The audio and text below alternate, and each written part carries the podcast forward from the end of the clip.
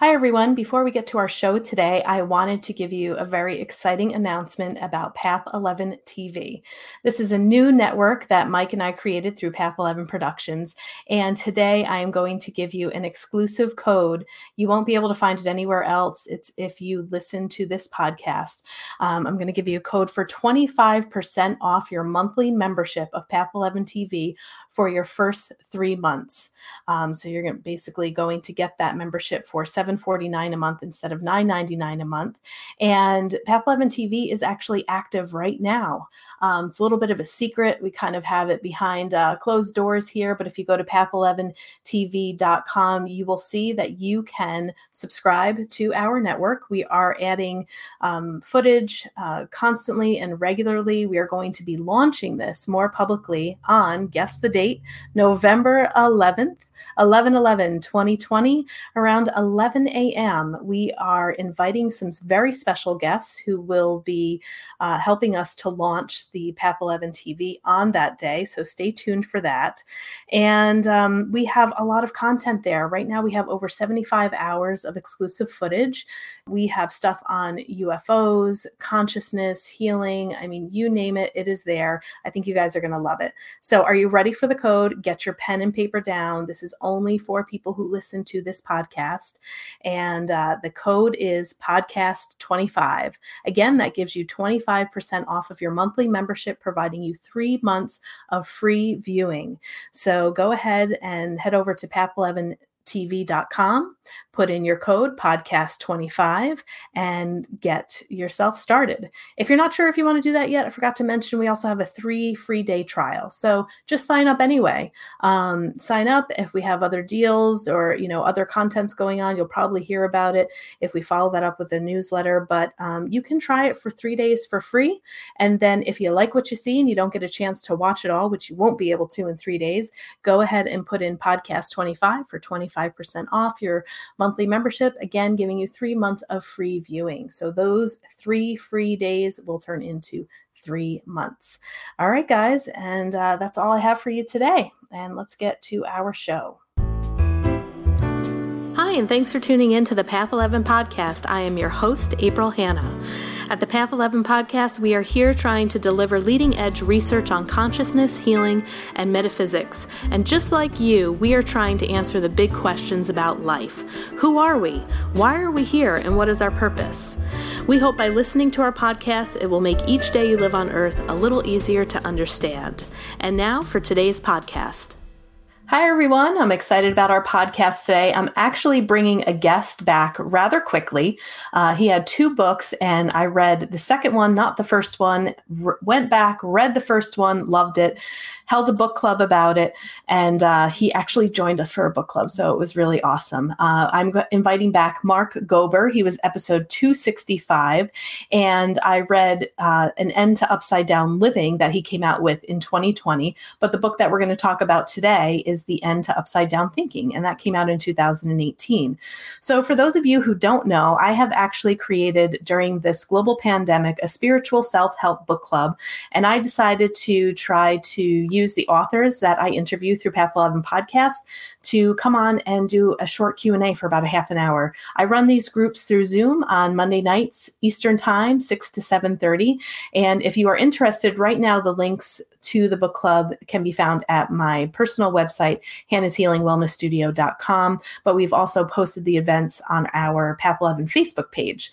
So if you would like to join me, we make it very interactive. I like to give homework, so it's not just like we are um, reading this book and getting together to talk. We're actually taking what the author is recommending and educating us about to try to live better lives. And that's exactly what we did with Mark's book. And it was so cool. We had so much fun. We did some remote viewing and some psychic um, phenomenon stuff that I'm going to talk to you guys about. So without any further ado, uh, Mark, welcome to the Path eleven podcast. Welcome back. Thank you for having me back.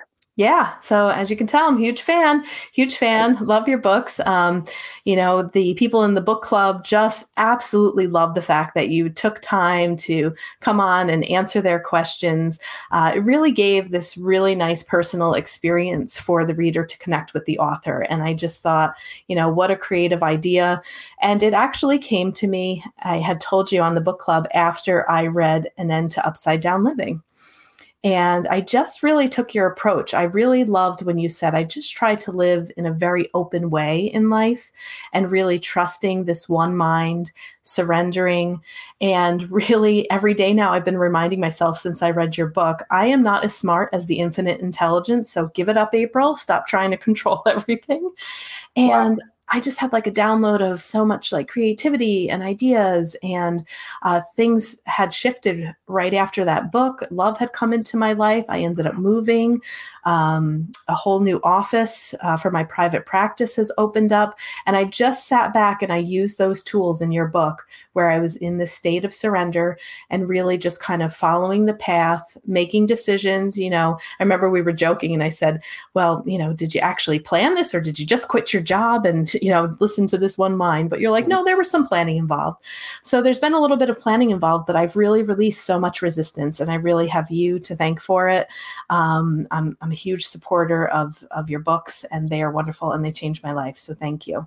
Wow. I'm so happy to hear that. And I, I can relate to a lot of what you're saying because I've been going through the same journey and trying to um, let go of conditioning that wants to control everything and that thinks that it knows what's best. Mm-hmm. Absolutely.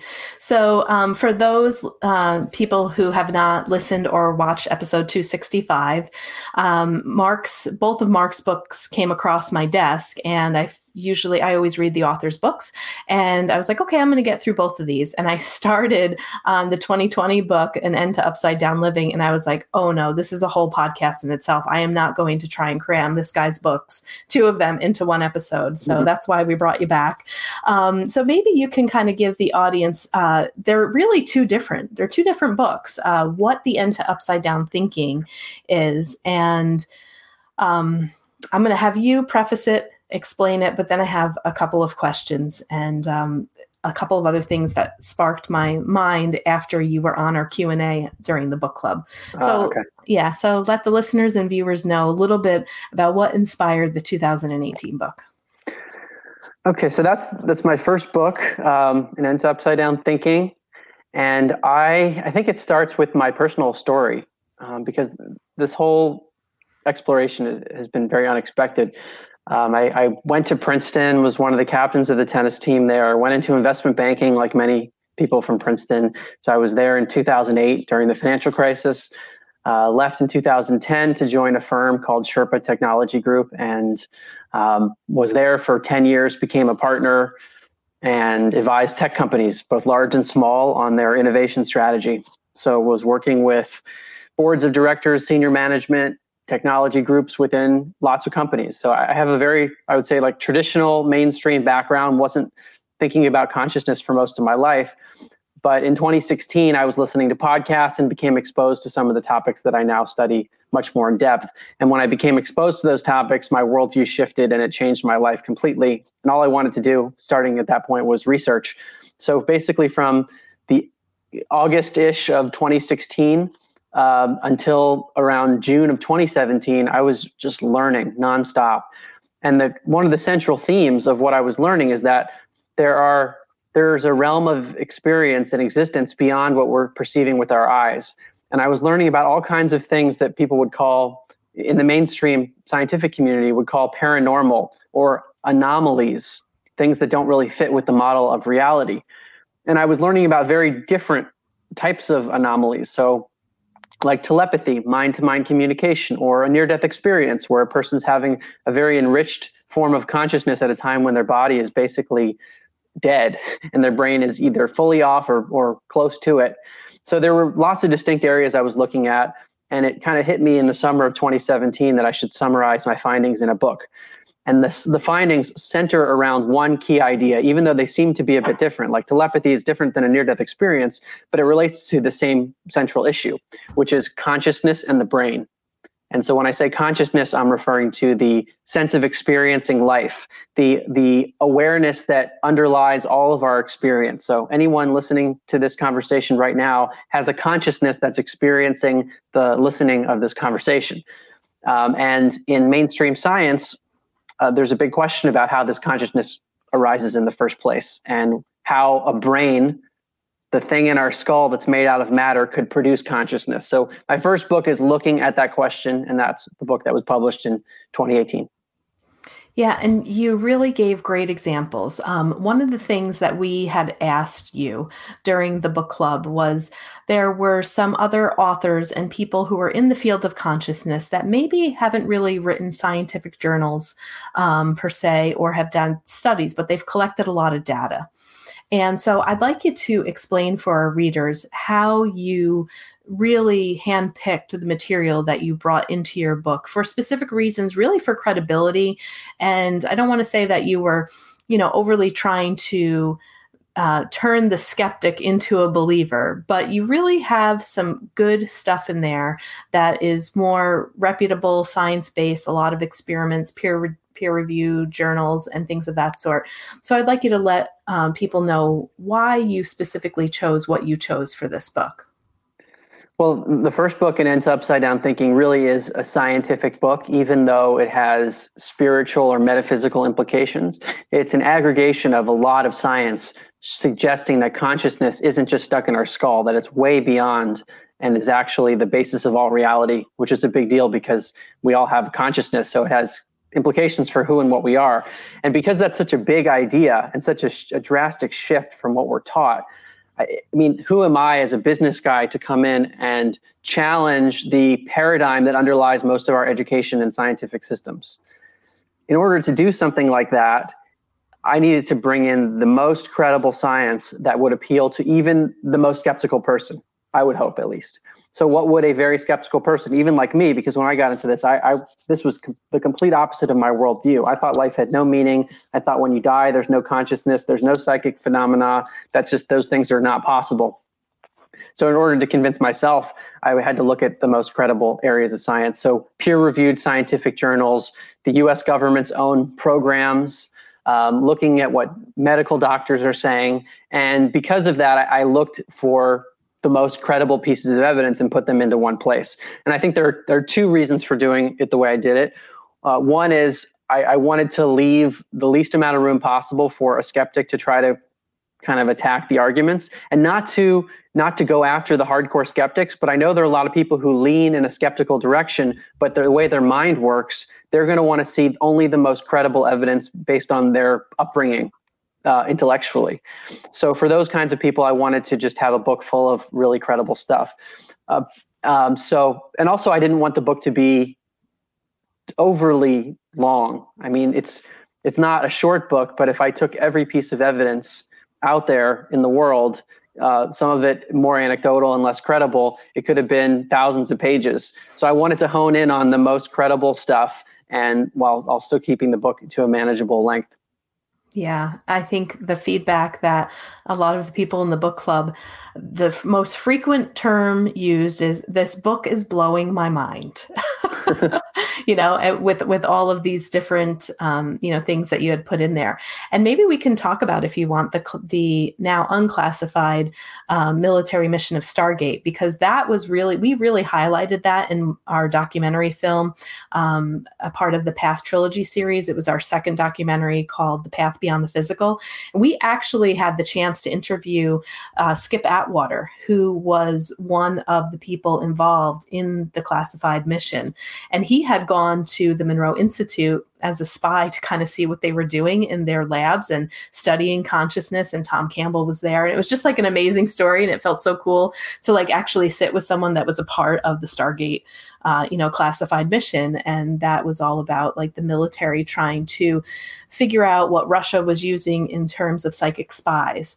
Um, and then Joe McMoneagle, who you also mentioned in the book, was one of the most accurate remote viewers. Um, his wife, Nancy McMoneagle, ended up uh, being the executive director of the Monroe Institute, you know, and she had the huge connection with Robert Monroe and all that. We've had him on the podcast. So I just love that, you know, both of our works intertwined all of the mm-hmm. same people. So, uh, but yeah, do you want to talk a little bit more in case people haven't heard of Stargate and uh, give a little more background? Sure. So this is one of many phenomena I cover in the book. It's called remote viewing, which is the ability to perceive something that's far away, both in space and time, with the mind. So imagine if with your mind you could see something on the other side of the world or some or something on another planet or anywhere at any point in time. It sounds like probably the most far-fetched idea possible, but uh, this has been used for national security purposes by the U S government and probably governments around the world. As you mentioned, the, the, there was a, a fear uh, that that the Russian government was doing this, so the U S wanted to make sure that it was keeping up. And so Project Stargate was founded in the seventies at the Stanford Research Institute. Uh, Russell Targ, who I interviewed for my own podcast, Where Is My Mind, was a laser physicist who co-ran the program. And uh, what's interesting about psychic phenomena in general is that the evidence to me suggests that we all have them. Sometimes we have them to a very small degree, but what happens is beyond what chance would predict statistically. And so sometimes the effects for psychic abilities are really, really small. So instead of guessing something, maybe we can talk about this later, like with telepathy, instead of guessing something correctly uh, twenty-five percent of the time, you might guess correctly thirty-two percent of the time. And that thirty-two versus twenty-five percent is very statistically significant. With remote viewing in the U S government's program, what we see is something that's way beyond thirty-two percent versus twenty-five percent. So these people are, are, are, are guessing accurately to a much greater degree. So it's sort of like with sports. That's the way I look at it. Anyone can dribble a basketball, but not everyone is Michael Jordan or LeBron James. There is a spectrum of abilities, and I think with psychic phenomena, it's the same thing. So the U S government, it seems, hired the all-stars of, of remote viewing to be able to do remarkable psychic spying uh, phenomena. So one of the examples I like to reference a lot is a, a lost uh, Russian bomber. It was, it was downed in an African jungle, and no one knew where this was, and it apparently contained important documents. And the radar systems couldn't find it. So remote viewers were enlisted to try to locate where this bomber was in, a, in an African jungle. And they were able to do that. So with their minds, they were able to locate where this bomber was. And former U S President Jimmy Carter has confirmed that re- remote viewers were used to find this. Uh, what's remarkable about this case in particular is that many of the remote, remote viewing experiments, like the ones done at Princeton and even at Stanford Research Institute, um, they would have, let's just say, um, I'm the, the person trying to remote view, and April is the experimenter. April goes to someplace in New York holding something in a box, and I'm here in California, and I'm asked to try to, to say what's in the box using my mind alone. No one's told me what's in the box. In an experiment like that, someone knows what's in the box. April knows what's in the box because she's the experimenter. Whereas with this ex- with this case of the lost bomber in the African jungle, no one knew where the where the bomber was. And that's right. What makes it very remarkable. Right. It's almost like what they would call like a double blind experiment, right? I mean, yes. It's just nobody, nobody's aware. Nobody knows. Mm-hmm. Yeah, and again, like people in the book club, mind blown, right? Their minds, they were just like, what, how is that even possible? So um, when I did uh, training with Tom Campbell, it was a meditation immersive experience, experience uh, in Tennessee. It's like five days with binaural beat music that he mm-hmm. had created and made. And, you know, some of the best binaural beat stuff that he was working on in labs at, you know, with Robert Monroe. And one of the days we had to do remote viewing, you know, uh, experiences. And they had given us a couple of websites. And on the website, it was just these numbers with a target. And all you could look at was the number. And then we were using the binaural beat. Uh, it wasn't even music. It was just the pure binaural beat sounds. And I would hold that number of this target in my mind, and I would just, with my intent, send my consciousness there. And I would just start writing down anything that came to mind. And then you would click on the link and you would open it up and you would see if you got any hits. And I was really shocked at some of the accuracy. I was like, wow, maybe I, I can't believe I really can do this and be, you know, pretty accurate. Um, but there's like instantaneous feedback with those links. So that was one of the examples after we read about remote viewing in your book, I had shared with the book club. Uh, we did it right there on the Zoom call. And I shared my screen. I said, okay, we are just going to go to this target location. Everyone got really nervous, right? Super performance anxiety. They were like, what? Well, how do we do it? And I was like, no, you just do it. You just set your intent. Say, I want to send my consciousness to this target. And I said, and just trust the first thing that you get, the first thing that comes to mind, whether it's shapes, colors, smells, feelings, emotions. And the book club participants could not believe that. They were so excited. They were getting hits. They're like, oh my gosh, look, it really is. There's a huge building that's a circle. And I got, you know, a, a cityscape or whatever the case may be. So everyone um, had a hit in all the uh, examples that we did. And the really cool thing about it was I didn't put anybody into a deep meditation. There was no breathing exercises. There was no preparation. I just, and I really did that on purpose just to make them just go and not have to create any sort of routine or pattern to be able to remote view. And they couldn't believe that they could do it. And it was really fun and really exciting. Well, that's really important. When people have a personal experience, it makes it real and it sticks. Mm-hmm. So I'm glad that happened. And it just shows you that this is an innate ability that we are, we're probably tapping into ish, intuition all the time and just don't really, we can't identify it because it's not something we can touch and we're not often testing it in that way. So thoughts and impressions are coming into our mind and we're not calibrating where that's coming from or what, how we're being guided. So that's, That's a great example. Um, but one other thing I want to mention about the U S government's program that blew me away and uh, is that the, some of the documents were declassified, the internal documents, and I was able to include them in my book. And they say things like, direct quote, remote viewing is a real phenomenon. Implications are revolutionary. And they show a science committee that examined it and came away with amazing conclusions. So it's a it's a, a world-changing phenomenon because we're not we're taught that these sorts of things should not exist. Our scientific paradigm, at least the mainstream paradigm, does not allow for remote viewing, and yet yeah. It's a real phenomenon. So something in science needs to change drastically, and also something in the way we view ourselves needs to change drastically. Now, do you think even though that these were declassified, um, that there's still a remote viewing team in the military? Or do you think that this was just kind of something that had happened? They did the research, they had the findings, or do you think now it's really there? Well, the history of the program is that it supposedly ended in nineteen ninety-five. And I asked Russell Targ when I interviewed him for my podcast why it ended. Because some people claim that it ended because there was no useful information gathered in the in the in this twenty plus year program where around twenty-five million dollars were spent. And and, and rescuing prisoners of war, you know, not valuable at all. But right. Okay. But that's the, if you look it up online, and mm-hmm. I, I wanted to mention these things because a lot of people don't have time to do the research and you just might see Wikipedia and it says, oh, this is shown to be fraudulent. And then it's a big thing to overcome if that's the first fact you see. So what Russell Targ told me is that they shut it down in nineteen ninety-five because some of their biggest advocates in the C I A were retiring. And also there were religious fundamentalists who thought this was the work of the devil.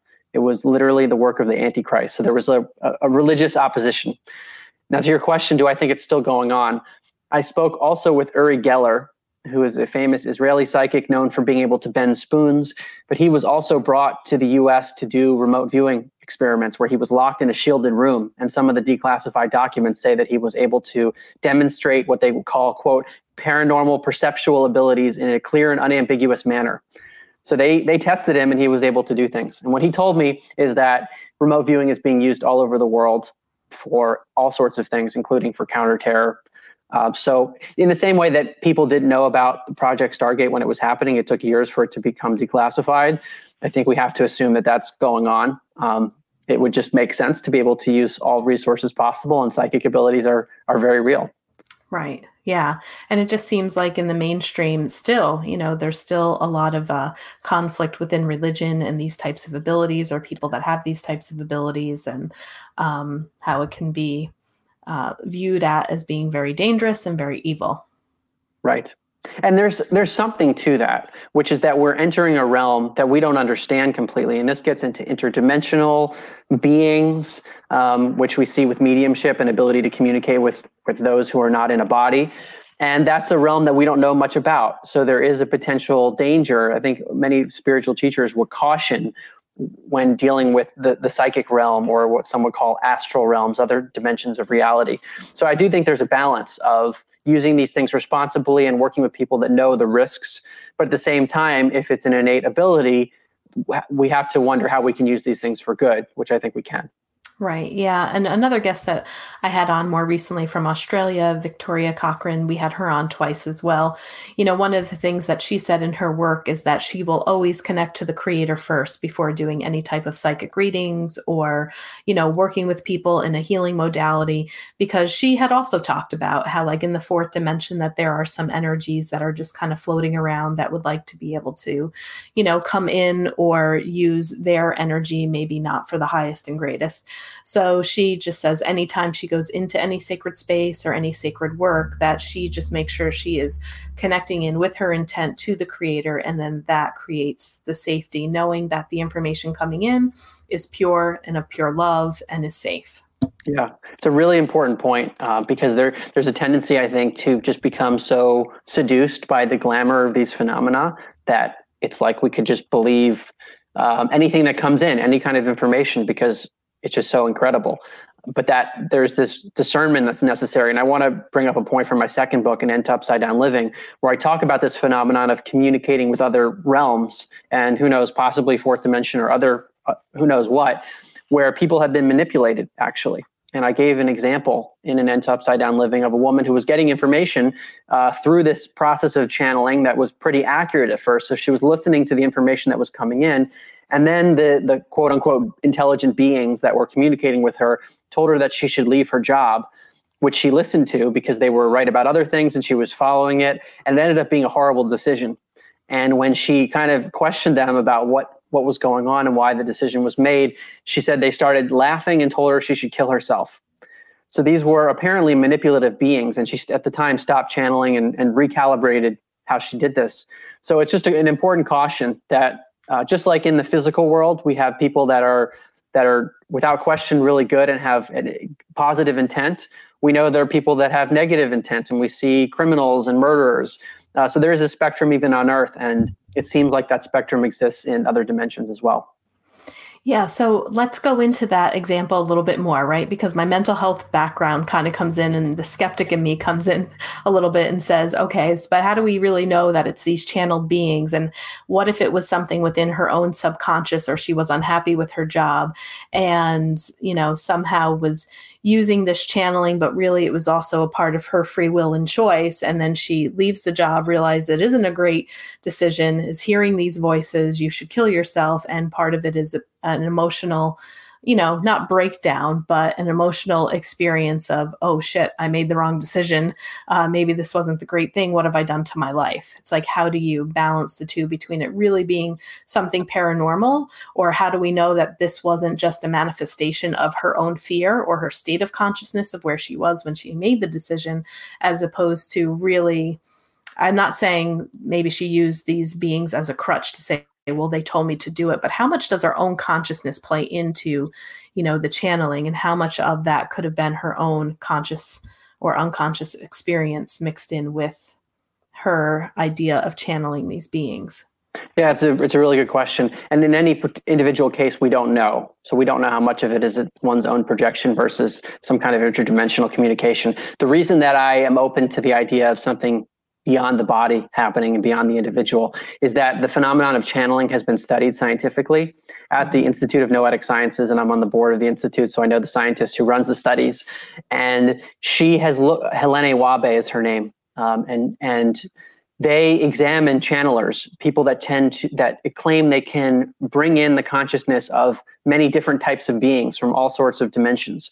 And she finds many similarities, and has has examined whether this is some kind of a psychiatric issue, issue like a multiple personality disorder, and finds that there are, there's not an alignment. So something unique is happening with channeling that's not happening with something that's more pathological. And she also finds that when a random number generator machine is placed in the room, so this, this is a machine that produces ones and zeros in a random fashion. So we'd expect to see roughly fifty percent ones and fifty percent zeros, and that's what we see in a normal case. And what experimenters do um, with the, with the channeling experiments is look at what the machine does when the person is channeling. Hmm. So is the is the channeler exerting some kind of effect on the physical world when he or she enters that space? And they find that the machines behave non-randomly, meaning there will be more ones than zeros in a statistically significant manner. which is suggesting that something is actually happening in a metaphysical sense. And also separately, kind of more on a, a conceptual basis, when the experimenters evaluate the types of messages that come in, even though they claim to be from different beings who have different names, and sometimes they're from, like, you know, intergalactic or other dimensions, they have very similar messages for humanity, even though the language might be different.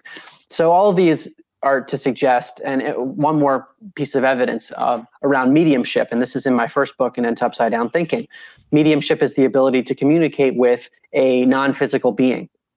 And the Windbridge Research Institute has done studies with five levels of blinding to suggest that there is a statistical effect. So the way the study will work is the experimenter, Doctor Julie Beischel, she gets on the phone with someone who who may or may not have a deceased relative with a certain name.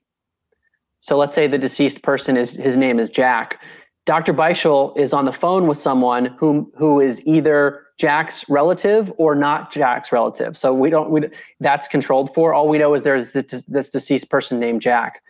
And yet the medium is able to bring information about this deceased person, Jack, that is beyond what chance would predict, statistically speaking. And there have been a small number of peer-reviewed papers to suggest that this information comes back accurately in a way that we can't explain. So all when you put all this together, it says that, yes, it's to me that it's it is scientifically possible that people are communicating with an external form of consciousness, that, you know, it's not Mark's consciousness, it's not April's, it's something beyond that we're tapping into. And that means that when we look at a case like the one I mentioned where the woman made a bad choice, is it possible that something was contaminated with her own psyche? Yes. But it's also possible that something else was going on um, where there were beings that had a manipulative intent. And that's, I've seen many other cases of this and talked to psychics who give the same warnings. Mm-hmm. So I, I you, you raise a great point that we can't be sure of any case like that that's not done in a scientific environment. But when you look at all the other factors combined, it suggests that there is a possibility that that's real. Yeah, that's really fascinating. Um, you know, I'm familiar a bit with ions, but I'm not totally in depth with all the things that they um, are investigating and, and looking at, but I would be really, really excited to be able to speak to her. What was her name again? That- Hel- Helene Wabe. Helene Wabe. Can you drop my name to her? Because I would love to hear more about that. And and like you said, you know, what can we, can we really prove it? But the fact that she has, um, you know, enough information to show that that this has happened within the psychological, you know, mind of the channelers is like, that, that blows my mind a little bit. So, and what's the difference then, would you say, with mediumship with people who are connecting with deceased loved ones and a channeler that is still connecting with other forms of consciousness? Is it just the intent that the medium wants to speak to a deceased person that was in physical form on Earth, and the channeler is connecting to people out in the galaxies?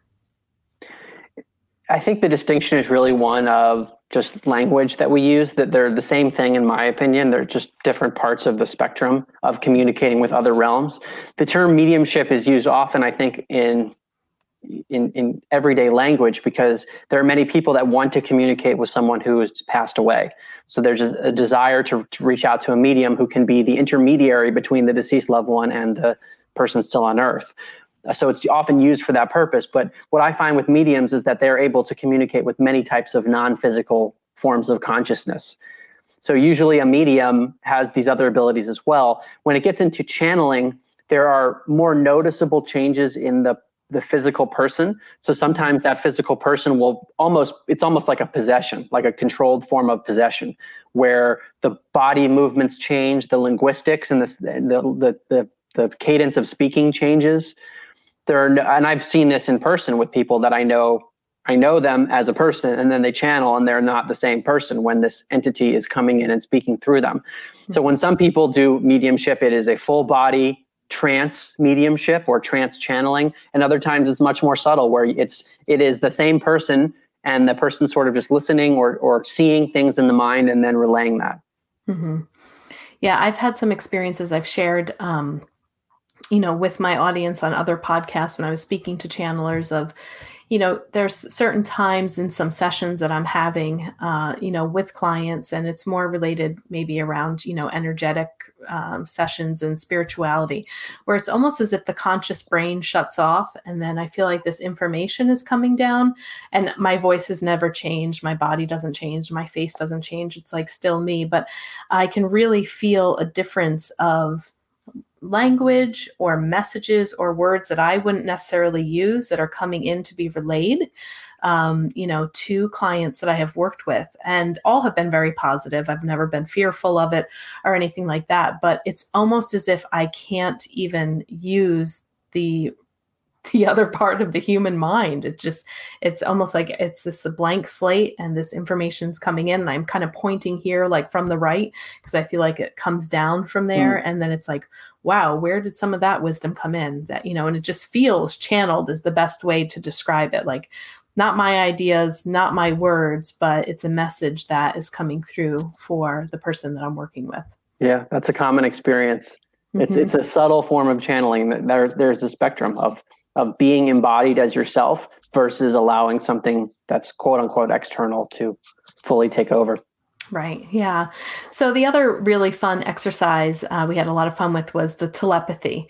And you had given an example where, uh, and you can talk more eloquently about it. I don't have it committed to memory, but basically there were people that had four pictures, mm-hmm. and the sender would choose a specific picture to send. So April's going to choose this picture. I'm going to send it to Mark through my mind and hope that he guesses it. Then I show Mark four pictures, and then he basically has to take a guess at which which picture I had sent to him. So our group, you know, we meet on Mondays, and I told everyone, okay, partnered everybody up. You are going to send an image, a piece of food, whatever it is. It could be a word. I want you to send it to your partner for this whole week. So we had about seven days. And whenever they thought about it during the week, they were sending it, sending it, sending it. And then we get back on the Zoom call on the Monday, and everybody guessed correctly. I think wow. wait, there might have been one. No, there was one, I think one or two people where they kind of got in their mind and they guessed one. They said, oh, I was going to say that one. But out of, out of the rest, um, everybody had had gotten it. Wow. Mm-hmm. So there's a, that seems like a statistical effect, if I had to guess. Yeah. Um, yeah, yeah. So th- that's, you described the study very well. It's called the Gonzfeld experiment. And you'd expect if you did this same study with people over and over again, thousands of times across different experimenters over many decades, the if there were no effect at all, the percentage guessed correct would approach twenty-five percent, because people should guess correctly one out of four times. Because how could they receive any information from someone with the mind alone? That shouldn't happen. But when you look at the studies, it's closer to thirty-two percent. And in statistical terms, it's massively significant. It's one of what Doctor Dean Radin, who's the chief scientist at the Institute of Noetic Sciences, calls a Six Sigma effect.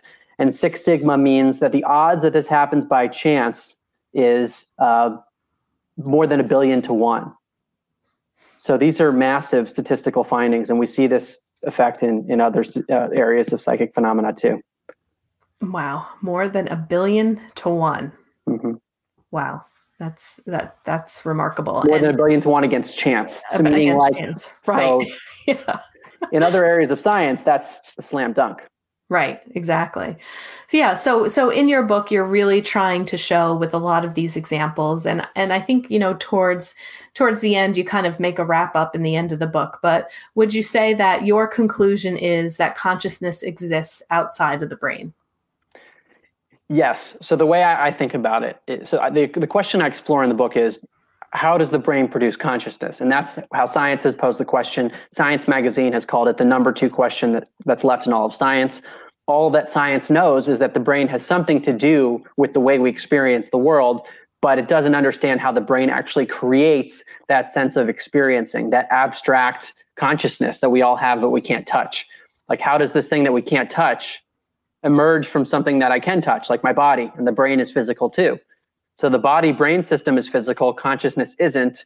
How does something non-physical come out of a, a physical apparatus like a body? And science doesn't know the answer.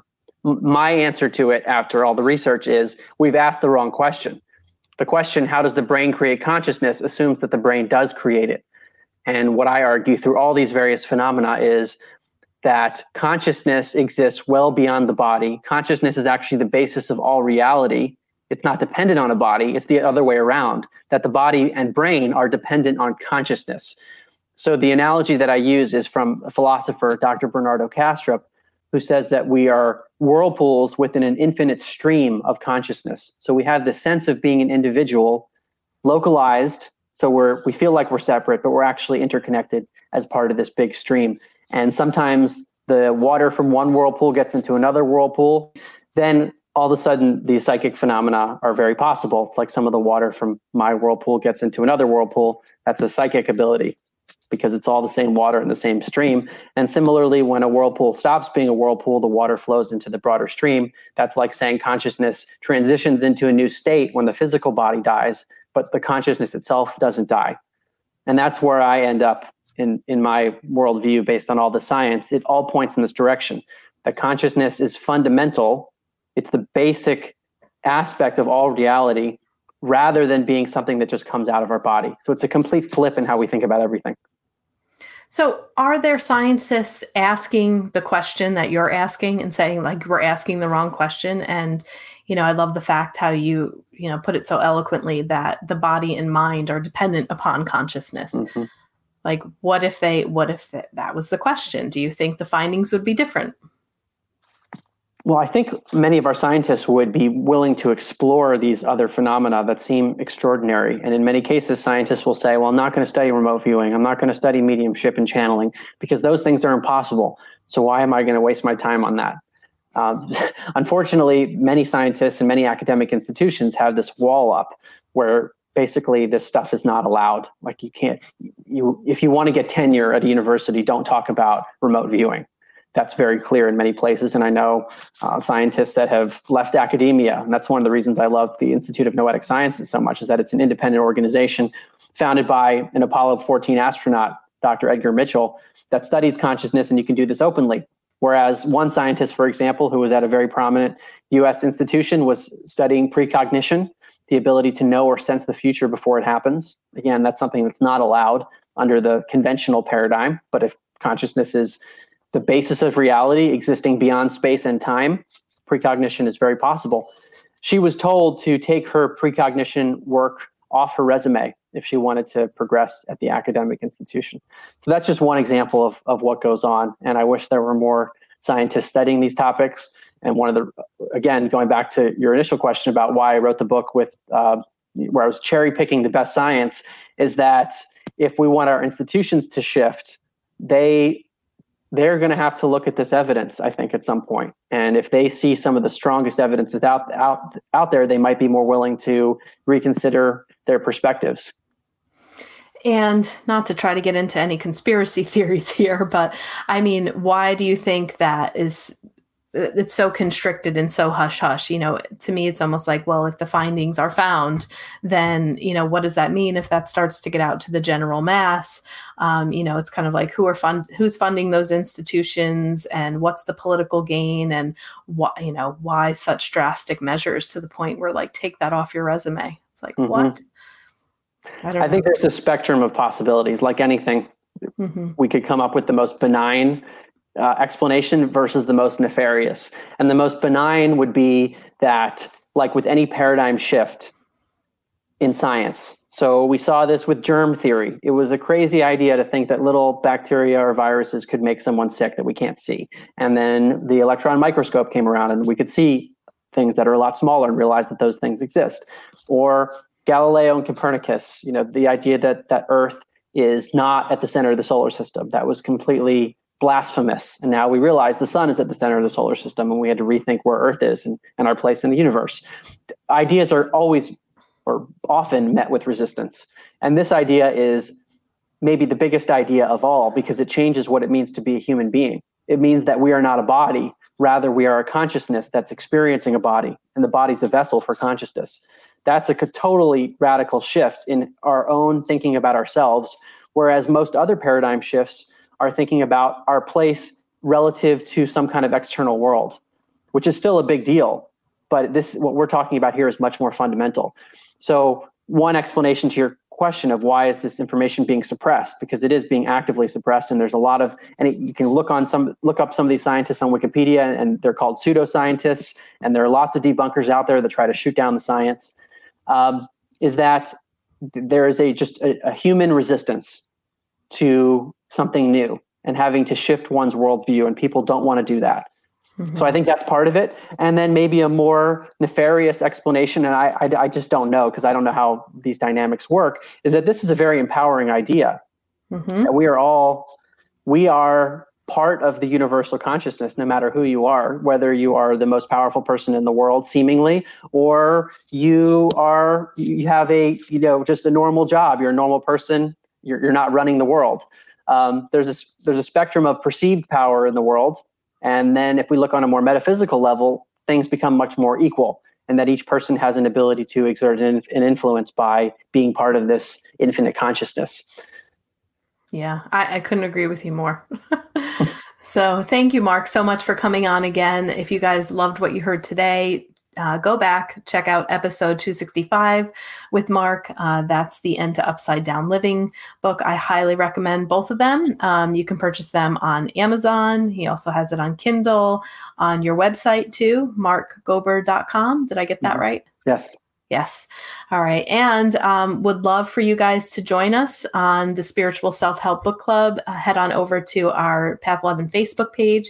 You can find more information about the books that I specifically choose from our podcast authors. I really like to choose ones that I feel have personally changed my life, and uh, Mark's did. And Mark, you kicked it off. You kicked off the Spiritual Self-Help Book Club. So uh, thank you. Thank you again so much. And I know I've said this to you before. I know that there's another book in your future, and call it whatever, telepathy, remote viewing. I don't know. I'm scanning the future, Mark's future, but I just feel like there's going to be more to come from you. And when that happens, uh, give us a call and we will bring you back. Okay. Thank you so much. And thanks for all that you're doing to bring this okay. information out. Absolutely. Thanks, Mark. Take care. Thanks again, everyone, for listening to this week's show. Before you go, I just wanted to remind you to listen to our new podcast, Mindbenders. Visit mind benders podcast dot com to hear my dad's synchronistic story, I Hope It'll Bend Your Mind, about Jimi Hendrix. Then submit your story if you think it can bend our minds. Also, be sure to check out the video replays of the twenty twenty Virtual Afterlife Conference. We have over seventeen hours of amazing presenters, exploring the survival of consciousness after death, working with hospice professionals, physicians, mediums, clergy, counselors, and alternative healers to offer a deeper understanding of death and beyond.